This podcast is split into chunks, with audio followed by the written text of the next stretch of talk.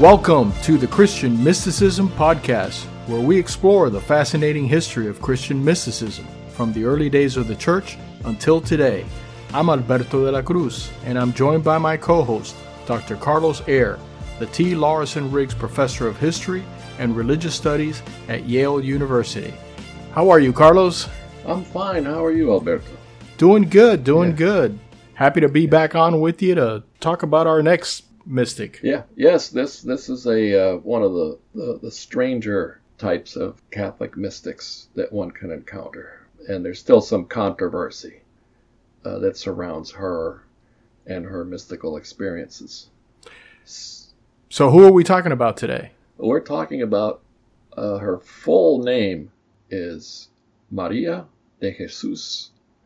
That was her religious name, but she came to be known more as uh, by the place name Maria de Jesus de Agreda, also known as the Lady in Blue, or in Spanish, La Dama de Azul, in the southwest of the United States.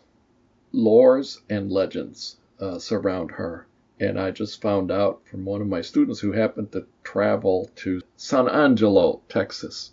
They've erected a statue to her.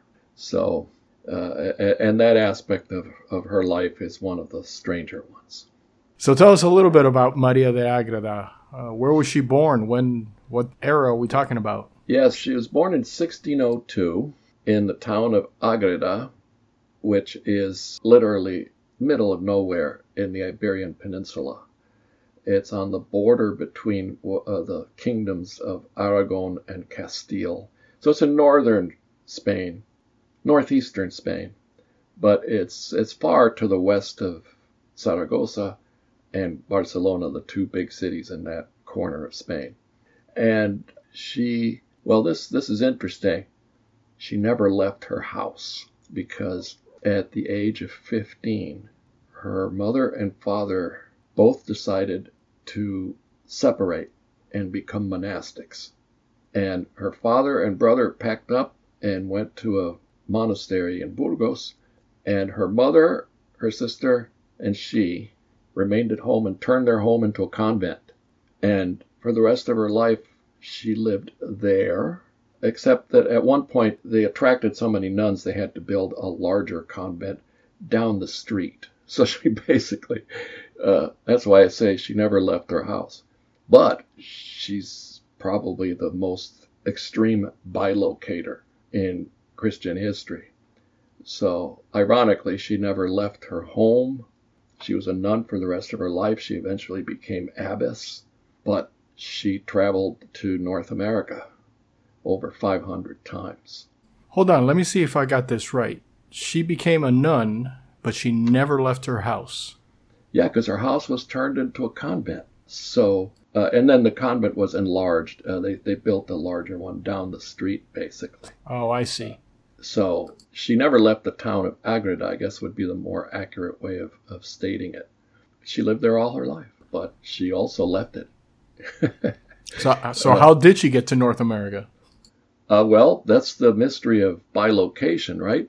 She would go into ecstasies. Her life, she's she's a mystic who wrote quite a bit, uh, and we'll get to that soon enough. But uh, she didn't really write about her mystical experiences, let's say the way that Teresa of Avila did, or Meister Eckhart, or, or any other mystics that we have covered, she would go into ecstasy and levitate sometimes while in ecstasy. And during this period, these ecstasies of hers, she would miraculously appear in North America, in what is now the borderland between the states of Texas and New Mexico reportedly over 500 times. And this gets us to another strange layer to work as a missionary among the Jumano natives. And women in her time period, nuns, could go somewhere where there were missions, but they were not the ones who did the preaching. They, they were not the ones who actually uh, did the work of converting the natives. But that's what she did. And it's a very interesting story that is, um, well, I guess you can say it's somewhat problematic in some way because with bilocation, Unlike levitation, where you have, you know, eyewitnesses. With bilocations, you have eyewitnesses, yes, but the eyewitnesses are in two different locations, right? And then the stories have to match up. The people in, let's call it place one, spot number one, where the mystic goes into ecstasy, and spot number two, where the mystic then appears. The person is present in two locations. And matching up, as you can imagine, matching up eyewitness accounts from remote Agreda and remote frontier New Mexico took years. So there was a lot of confusion.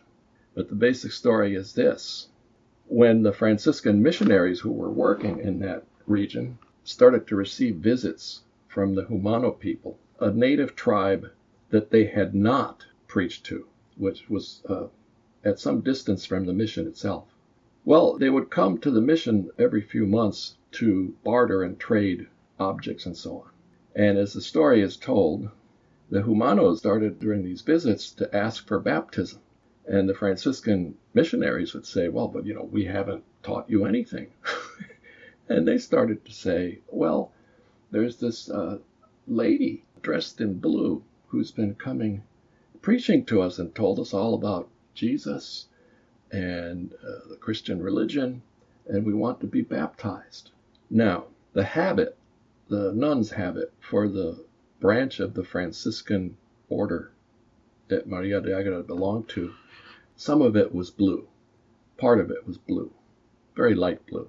So it took a while for these Franciscans in New Mexico, who were just very few in number and were so far from Mexico City, which is where their, their order had its, its headquarters, let's call it that.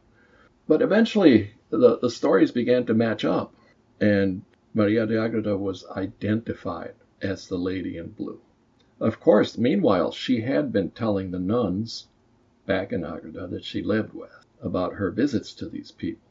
And not only that, there is uh, so there are some works of embroidery that she did with her own hands, in which she depicts some of the flora and fauna of that area, the American Southwest. But even though it took a long time, several years, for these stories to match up, once they were matched up, boy, it was very widely reported. Not just within Franciscan circles, but you know, throughout Spain. And she became something of a celebrity, so much so that the King of Spain, Philip IV, heard about her. And on his way to France, at that time France and Spain were engaged in war. He was going to the front, one of the battlegrounds in this war. He went out of his way to stop at Agreda and, and visit Maria de Agreda, and they became very close to each other. And for the rest of both of their lives, they wrote letters to each other, over 300 letters. The king would write on one side of the page and leave half the, the other side blank. So if we look at like two vertical columns, he would write on the left hand side, and then the letters would arrive within a day or two, which was immensely fast in those days. And then Maria de Agreda would uh, write a response on the right hand side that the king had left blank, back and forth, back and forth. And she actually became, for all practical purposes, an advisor to the king in both spiritual and political issues, which is just incredible. And he used her as a kind of confessor, non sacramental confessor. She couldn't forgive his sins, but he wrote about his sins to her in great detail and begged her to please pray for him so he could stop sinning. The guy was a incurable womanizer, as they used to say, and had plenty of illegitimate children, none of whom could in- inherit the throne, of course. But he was very disturbed by his uncontrollable sexual urges and all his affairs and he blamed uh, the decline of Spain on his his sins, and would confess all this to her, and, and back and forth between the two of them over 300 letters. Since they both died uh, within months of each other, those letters kept flowing until they were both basically so disabled by their illnesses that they were near death, and, and the letters stopped. So it, was, uh, you can say it was for the rest of his life and the rest of her life too, that she assumed this incredible role. But the bilocations actually only took place when Maria de Agreda was very young. They stopped when she was still in, I mean, they started and stopped when she was only in her 20s. But that's not uh, the end of her mystical life. As a matter of fact, that's this kind of the prelude to something uh, much more, if you can even believe this, much more amazing. The claim that she made that she, when she would go into ecstasy, began to receive visits from the Virgin Mary. And in these visits, uh, Mary started telling her the story of her life, basically revealing many, many, many things that can't be found in the Gospels or in any of the early Christian literature. And Maria de Agreda basically became the note taker, the scribe, who wrote down what Mary was revealing to her. And over a period of several years, she wrote about one million words. This text is immense. The printed version is, is always multi volume. Uh, the English translation, uh, eventually published, is four volumes, very fat volumes. Some of the Spanish editions are, are up to six, seven, eight volumes, larger pages. This text, which the working title was The Life of the Blessed Virgin Mary, was eventually published after many encounters with uh, the Inquisition and others who didn't want to see it published. The title by which it's known is The Mystical City of God in English, La Ciudad Mística de Dios, which is a strange title, and we can get back to that maybe in a few minutes. But anyway, it's a life of the Virgin Mary, which could count as an autobiography because it was dictated to Maria de Agreda. It's an amazing book which begins with the Virgin Mary's parents and their story Joachim and Anne, St. Joachim and St. Anne. There's plenty of material on them from the early Christian period and some medieval legends that she could have read. But the main point of this mission, let's call it a mission, that was given to her by the Virgin Mary, was to reveal to the world how significant a role the Virgin Mary had played, not just in the life of Jesus and the life of the early church, but that she was actually co redemptrix of the human race, along with her son Jesus. So it was raising her to a very highly exalted place as co redemptrix, co redeemer.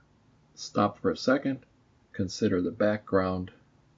Protestants had denied Mary any such role as intercessor of any kind, much less, you know, co-redemptrix. No, that was just total blasphemy to the Protestants. It was also somewhat, let's say, not necessarily a typical role assigned to Mary by Catholics either. Although in the Middle Ages that it had been building up. So Maria de Agreda picks up on a tradition that has been building and building and building. And she lays it all out. As it turns out in this story, which contains many, many, many things that are not in the Christian New Testament. Mary is a miracle worker along with her son Jesus. She's the mainstay of the infant church after Jesus is crucified, uh, resurrected, and ascends into heaven. In this narrative, that part of the story, Mary is the most important figure in the infant church. More so than St. Peter, although St. Peter, of course, is, you know, the chief of the apostles, does you know, with given that designated role by Jesus himself. Peter, of course, does a lot, but the, the Virgin Mary is absolutely uh, essential to the running of the, the early church in this story. So, how could this book be received? Of course, there's trouble. The Virgin Mary in this text explains that the reason that she is revealing all of these things in the 1600s is that the world was not ready for them in the first century. There are many things in this story, this autobiography, that could upset church authorities. And they do upset some church authorities. And actually, at one point, she's already written this text, and a copy has been sent to King Philip IV, who's very interested in all this and loves the book. But one of her confessors orders her to burn it.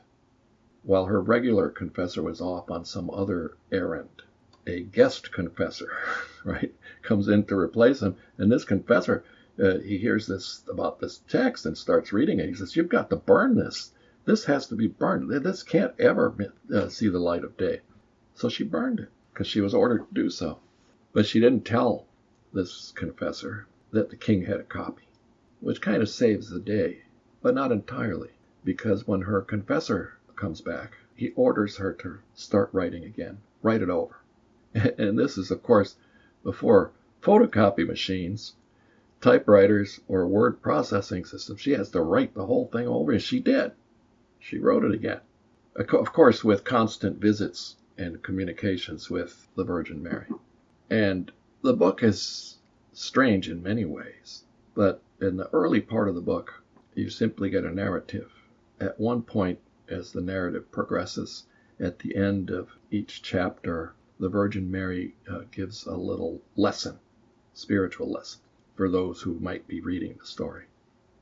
The book was controversial, to say the least, but when it is eventually published, there are those who want to condemn it and do condemn it. Just out of curiosity, let me ask you: Was is the book written in Mary's voice? It's it's mostly Mary's voice, but there's also the narration. Uh, so there's third person. You know, it's quite obvious that somebody's telling the story as it was told to her. Maria's telling the story as it was told to her, but then you also have long, long parts of the text which is Mary speaking, especially at the end of each chapter with those little uh, spiritual lessons that she's trying to pass on to whoever might read this. Um, so, yeah, that's why you know it, it sort of qualifies as an autobiography, but it's not fully an autobiography. But by the way, the so-called autobiography of Saint Ignatius Loyola was not written by him. It was dictated to someone and he's referred to in the text in the third person as the pilgrim. So there are autobiographies or autohagiographies that are not entirely a first person voice of the person's supposedly telling their life story. Uh, there's a lot of quirkiness in this book, The Mystical City of God. But it ends up being condemned by the theological faculty of the University of Paris and it receives a few other condemnations. But it is approved by many other theological faculties, including, of course, one as one would expect, Spanish universities, the University of Alcalá, the University of Salamanca, but also the French University of Toulouse approves of it. And it gets translated into, it's written in Castilian Spanish. It gets translated into Latin, which makes it universal for learned people and then into all the major vernacular languages of Western Europe, especially of you know Catholic Western Europe. But it's also translated into Polish, and it goes to Eastern Europe. The Eastern Catholics, uh, there are various editions in Polish. So she becomes extremely well known, and as soon as she dies in 1665, there are those who start the process of canonization on the way to sainthood and has had become normal by the 17th century, late 17th century.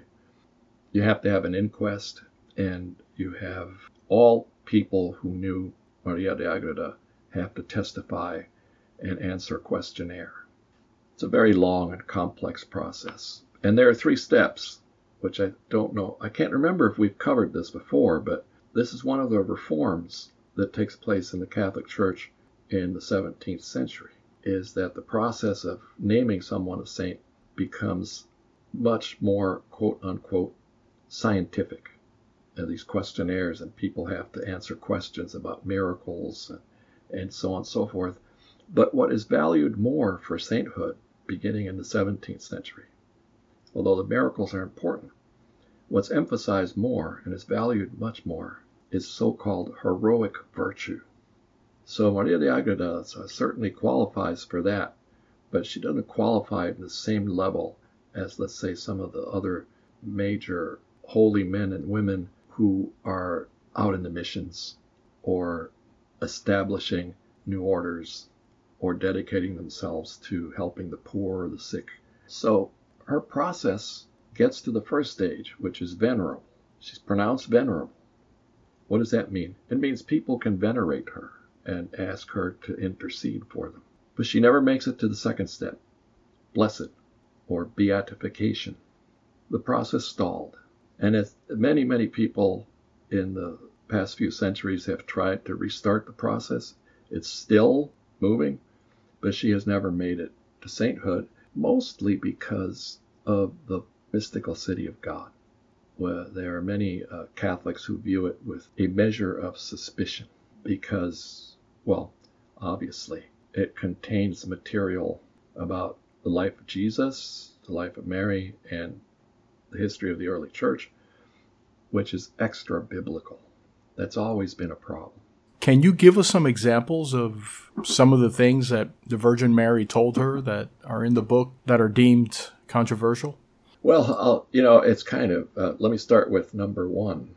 The main reason that the theological faculty of Paris condemned the book was that it had too many indecent details about the way in which Mary herself was conceived by her parents.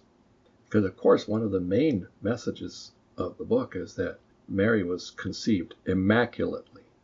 That is, she was conceived without the stain of original sin, which was still being debated back then and would be debated until the 19th century when it was finally pronounced the doctrine yes, the Immaculate Conception. But the fact that St. Joachim and St. Anne had sex without any lust whatsoever, just like Adam and Eve before they fell. St. Augustine goes into great detail about what it was like for Adam and Eve to have sex before they fell, before the, the, the sin of eating the forbidden fruit, is that it was a purely rational act that they would decide, okay, let's make a baby. and the man could control the function of his reproductive organs. The fact that all of this, even though you find it in St. Augustine in reference to Adam and Eve, the fact that it was there in the book concerning Joachim and Anne, the theological faculty of Paris found a little too much. That's one thing. It has details about the childhood of Virgin Mary, such as the fact that she was given over by her parents at a very early age because, of course, she was free of original sin. She was very holy and very mystical, that they turned her over to the temple in Jerusalem and she was living at the temple throughout most of her childhood. But moving forward in time, this is where the more sort of unusual things are mentioned. During the Passion of Christ on the cross, and that's a very, very long section of the book with all sorts of details about the Passion of Christ that you don't find in the Gospels.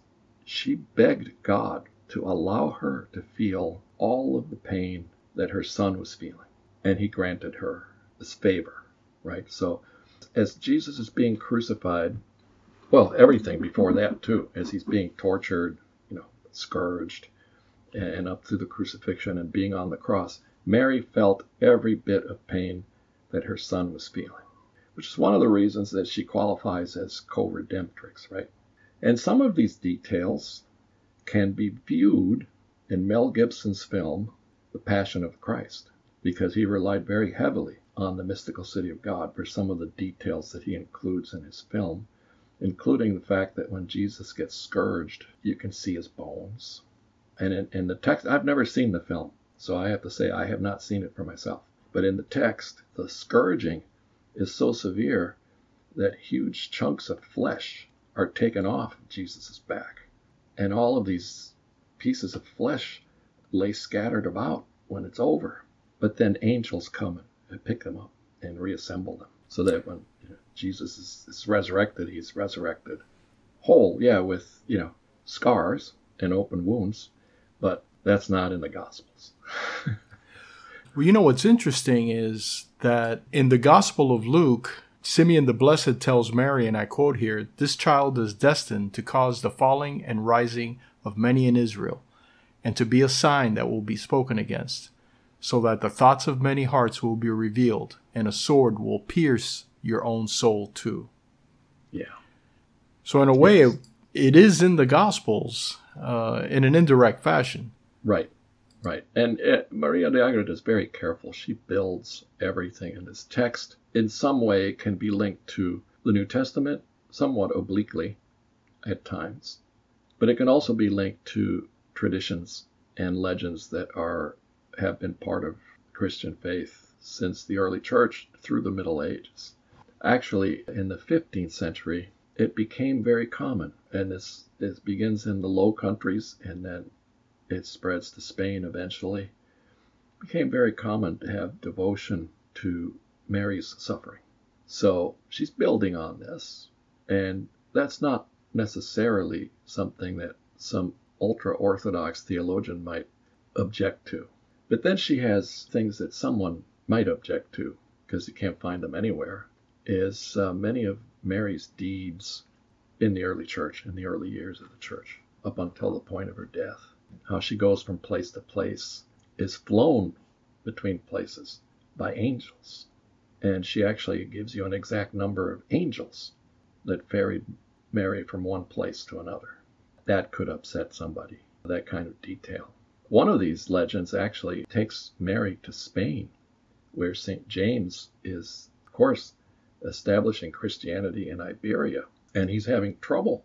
Poor St. James needs help. And what kind of help does he need? Well, as was the case with the Apostle Paul in the Acts of the Apostles, which is in the New Testament, the local Jewish communities did not greet him with open arms. So the Jews of Iberia are giving St. James a very difficult time. And Mary comes and helps him. And she's taken there from the Near East all the way to Iberia by a band of angels. So this is the kind of detail that, of course, would totally upset any Protestant Christian and has upset some Catholics over the centuries. But here's the most important thing to say about a revelation such as this received by a, a mystic is that if it's approved by the church, it is still considered a personal revelation, which means that although it's not something that's false, much less horribly false, it's not something that anyone is obligated to believe. And that's a distinction made centuries ago by Catholic theologians, that the distinction between personal revelations, which don't have to be believed by everyone, and revelations that do have to believe, be believed if you want to be considered a faithful Catholic. And this includes the Immaculate Conception, which was not defined or established as, as a doctrine until the 19th century. Prior to the 19th century, there were many Catholic theologians who argued against this doctrine. However, once it's declared to be a doctrine, either by a council or by a pope, no one is obligated to believe it. Which is why there's still many followers of Maria de Agreda who are pushing for her beatification and canonization. And there is actually a very strong movement among conservative Catholics to actually have Mary declared officially co-redemptrix of the human race. So Maria de Agreda is, uh, has become a very important figure in an ironic way to two very different groups of people, two very different groups of Catholics. On the one hand, the conservative Catholics who are very focused on Mary and want to see her declared co-redemptrix of the human race, and feminist Catholics, right, who see her as a model for the, the way in which God works through women. Not just the Virgin Mary, but somebody like Maria de Agreda. Look at the responsibility given to her. She's she's as important, perhaps, as the four evangelists Matthew, Mark, Luke, and John. So, Catholic feminists, who, for instance, would like to see women ordained as priests, they like Maria de Agreda very much for the role that she has played. It's an exemplar of the way in which God doesn't differentiate between men and women, giving all the important roles to men, so on and so forth. So these are two groups of Catholics that uh, normally don't like to be in the same room together. but Maria de Agreda, like all mystics, has always had this curious diversity of roles that play simultaneously, that people end up on one side or the other. You know, what's interesting is I listened to a podcast by two Orthodox, Eastern Orthodox priests. It's called The Lord of Spirits. And I find it very interesting because they, they talk a lot about the early church fathers and early doctrine and a lot about the Old Testament and, and history. And it's, they go, they do real deep dives into it. And I can't remember what episode it was. It was two or three years ago but they got into a discussion on the Virgin Mary and they sort of went back into Jewish history and the importance of the king's mother and how the kings chosen by God, their mothers weren't just anybody. It, hmm. There was a yeah. uh, there was an importance to it on who the mother was. The father was not as important, they pointed out, mm-hmm. but it was really based on the mother and I can't give any examples right now, but you brought that. Speaking of that, the co-redemptrix. Uh, obviously, I'm not a theologian. I'm not going to get into the ramifications of something uh, of that of that magnitude, but it reminded me of of that episode because that really stuck with me from a perspective of God's chosen kings, and obviously mm-hmm. Jesus being the king that God chose his son, and how important the mother was to that king being chosen. Yeah, and that, that has parallels, of course, secular parallels. It has parallels uh, religiously in not just the Jewish tradition, but the early Christian tradition, especially when Christianity becomes basically the state religion of the Roman Empire.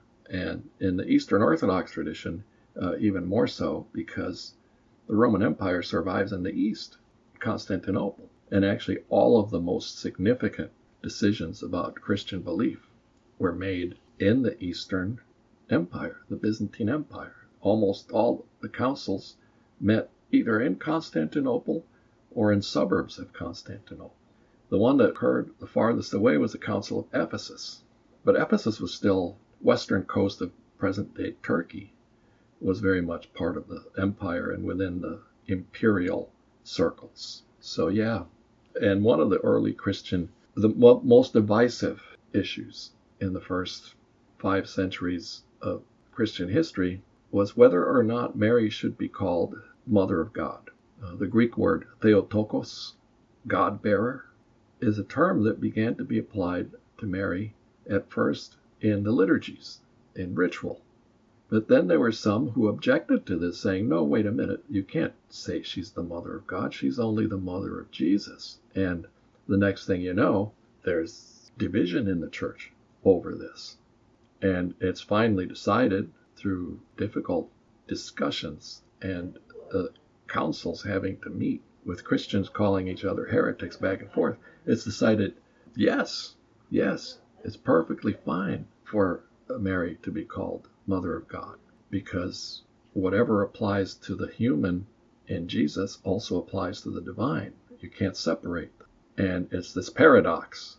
Yes, Mary can be called the Mother of God because Jesus was God incarnate. It caused a schism, and some churches broke off. And the key date to remember is 451, the Council of Chalcedon, or Chalcedon, which is near Constantinople, where it's it's declared a total mystery, paradoxical mystery, but nonetheless true. Jesus, fully human, like any other human, but also at the very same time, fully divine. So Mary was from very early days in Christian history assigned a very special role, not just as the king's mother, but as mother of God himself, which is one of the reasons that the whole that the doctrine of the Immaculate Conception uh, began to develop in the Middle Ages is that if Mary, a human being, was to carry God uh, in her womb, this woman had to be super special, right? Uh, she couldn't have the stain of original sin. She was handpicked for this very special role, and there's nobody else like her. Maria de Agreda continued to elaborate on this, but as I said before, one has to remember in the background on the horizon you've got the Protestant denial of Mary being an intercessor. Now, you mentioned Mel Gibson used her book to put together the Passion of Christ or to put together a backstory in, in the Passion of Christ. And that's a contemporary example, but I imagine this book also had a lot of influence on others throughout history.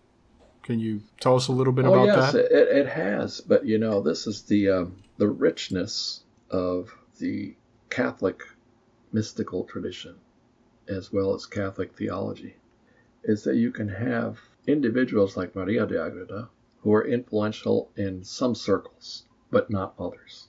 And there's always, um, I guess you, you can compare it to a very well stocked store, or nowadays maybe a you know website like Amazon. I, I'm not trying to be facetious here or, or disrespectful, but there's a lot of choice. You can pick what, what you want to focus on and to be influenced by because there's a great deal of variety within the boundaries of orthodoxy. And the doctrine of the Immaculate Conception is case in point, right? For centuries, you could be Catholic and be arguing against it. And the same for Maria de Agreda. You could be very devoted to her and love her book and actually not only lobby for her canonization, but lobby for, as people are doing nowadays, proclamation that she is co redemptrix. But the matter has not yet been settled. So Catholics can pick and choose whether or not. But Maria de Agreda had a very, very strong influence on those who were trying to convince the Catholic Church that Mary should be declared free of the stain of original sin. So the technical term, I was trying to avoid the technical term, but now I, I need to bring it up. The two parties in the dispute, was she or was she not immaculately conceived? The side that argued that she was not immaculately conceived were known as maculists. A is a stain in Latin. Those, of course, who, like Maria de Agreda, were arguing the opposite, were known as immaculists and back and forth and back and forth. She had a great deal of influence on those who wanted to promote Mary's uh, immaculate conception. And t- she was taken and quoted by very, very, you know, serious scholarly theologians, as well as by Catholics who were not theologians but were very devout. And I should point out that the Franciscan order, which is the order she belonged to, was always on the side of Mary being immaculately conceived. And the other side, those opposed to it, the order most closely linked to the maculist position was the Dominican order. Going back to St. Francis of Assisi in our last episode, uh, the Dominicans always seem to be the troublemakers. For Franciscans, most definitely, yes. There's a, you know, one could call it a friendly rivalry. There is a rivalry. There's always between religious orders in the Catholic Church, there's always some degree of rivalry. But yes, uh, Dominicans and Franciscans have had some very, very, very pronounced rivalries, and this is perhaps one of the most significant. Uh, it was also Dominican theologians who kept denouncing Teresa of Avila to the Inquisition up until the point when she was beatified, right? That's when they had to stop. But yeah, Dominicans have figured prominently in debates and disputes between them and Franciscans, Dominicans and Jesuits, and Dominicans and Carmelites. So, as Maria de Agreda so well proves, a mystic who receives messages can become a divisive individual within the Catholic tradition itself. Going back to Maria de Agreda's early life, she was she also falls into that category of very extreme mystics. Yes, in terms of the amount of time devoted to prayer and self denial, asceticism. Yes. As a matter of fact, uh, you know, everyone, doesn't matter who you are, you don't have to be a mystic. You end up being shaped by your parents. So, Maria de Agreda, her two parents, her mother and father, were both heavily, heavily into prayer and self denial. And as a matter of fact, her father used to carry a life size cross around the house, very heavy, while he prayed. So, from very early on, uh, Maria de Agreda started having visions and ecstasies even as a young girl, and also devoted herself to praying, fasting, disciplining herself, you know, so self flagellation, some whipping. And the very fact that her parents ended up separating to each go their own way to become monastics might sound weird to Catholics in, in the 21st century, but that was commonly accepted as a very good thing. Okay, you've had your kids, you've raised your kids, your kids are on the right track, go for it. Disband the nuclear family and devote yourself 100% to prayer and self denial. So, her ecstasies, which began early in life, astounded uh, those around her. And actually, there's a not so funny part of the story, which is that when she was in her late teens and early 20s, she was already a nun. You know, she would levitate while in ecstasy, which meant, as we've discussed before, that, you know, many of these mystics, when they're in an ecstasy, they're like in a cataleptic state. They don't know what's going on around. Well, people would come to Maria's house, which was her convent, to see her levitate.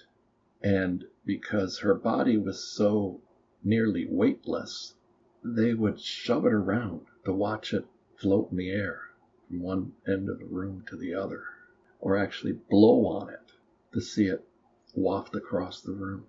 And all of this while she was in a cataleptic state. When she finally found out that this was going on, because no one told her this they were doing this, she was mortified. She was just absolutely mortified. But this is 17th century Catholicism, right? Where these things are considered not just possible, but people talk about it it's just a fact that this is happening. But being a saint is never easy, but being a, a mystic who goes into cataleptic ecstasies all sorts of things can happen that you're not aware of at the very same time. But the great mystery remains, of course, how can anybody be in two places at the same time? Maria de Agreda had no way of explaining it. And as a matter of fact, she said that she had no idea how it was possible, but she knew she was there. Place number two was very real to her. And she was actually asked, Well, how did you preach to the Indians? That's what they were called, of course. How did you preach to them? You don't know their language. She said, I don't know, but I did. and she actually had recollections of the conversations she had with them?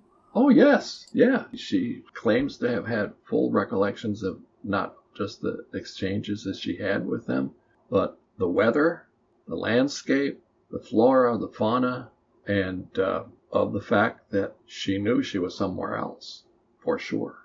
But let me add a little footnote here, which I think is very interesting, but I don't want to spend too much time on it because it, will just distract us from her story. But she was not the only nun in Spain who claimed to be making visits to people who needed converting. Uh, there were some who preceded her, especially one other Franciscan nun, Luisa de Carrion. She's also known by her place, Carrion being uh, in northern Spain. Luisa de Carrion also was very well known for visiting people who needed converting. And actually, during the early part of this narrative where people are trying to figure out who the lady in blue is, some were assigning to Luisa de Carrion the role of being the lady in blue. But it got all ironed out, straightened out, and Maria de Agreda was identified as the lady in blue who visited the Jumano natives. And in the Southwest, it's a very lively legend. Let's put it that way. That's that's usually what it's called in secular terms. The legend of the Lady in Blue, La Dama de Azul. And there's actual recorded testimony from these groups in in Texas or New Mexico. Yes, yeah, there is. You know, and because it took so long to piece all of this together, there are a lot of loose ends. And there were controversial issues about the testimonies, and of course, you've got Franciscans who are handling all of these testimonies. And all, all of this makes their mission look great, of course. So the naysayers, and there were many, uh, especially in the beginning in the 18th century, 19th century, 20th century, who dismiss all of this as, you know, pure Franciscan fabrication. Well, they just made it all up. Of course, they're going to have one of their nuns, you know, visiting the natives. But there are some very, very strange, and by strange, I mean things that point towards this not being a fabrication. Strange twists in the story, such as the fact that the, the nuns in Agreda were hearing these stories about the New World natives from Maria de Agreda before the story of the Jumanos came out from the mission.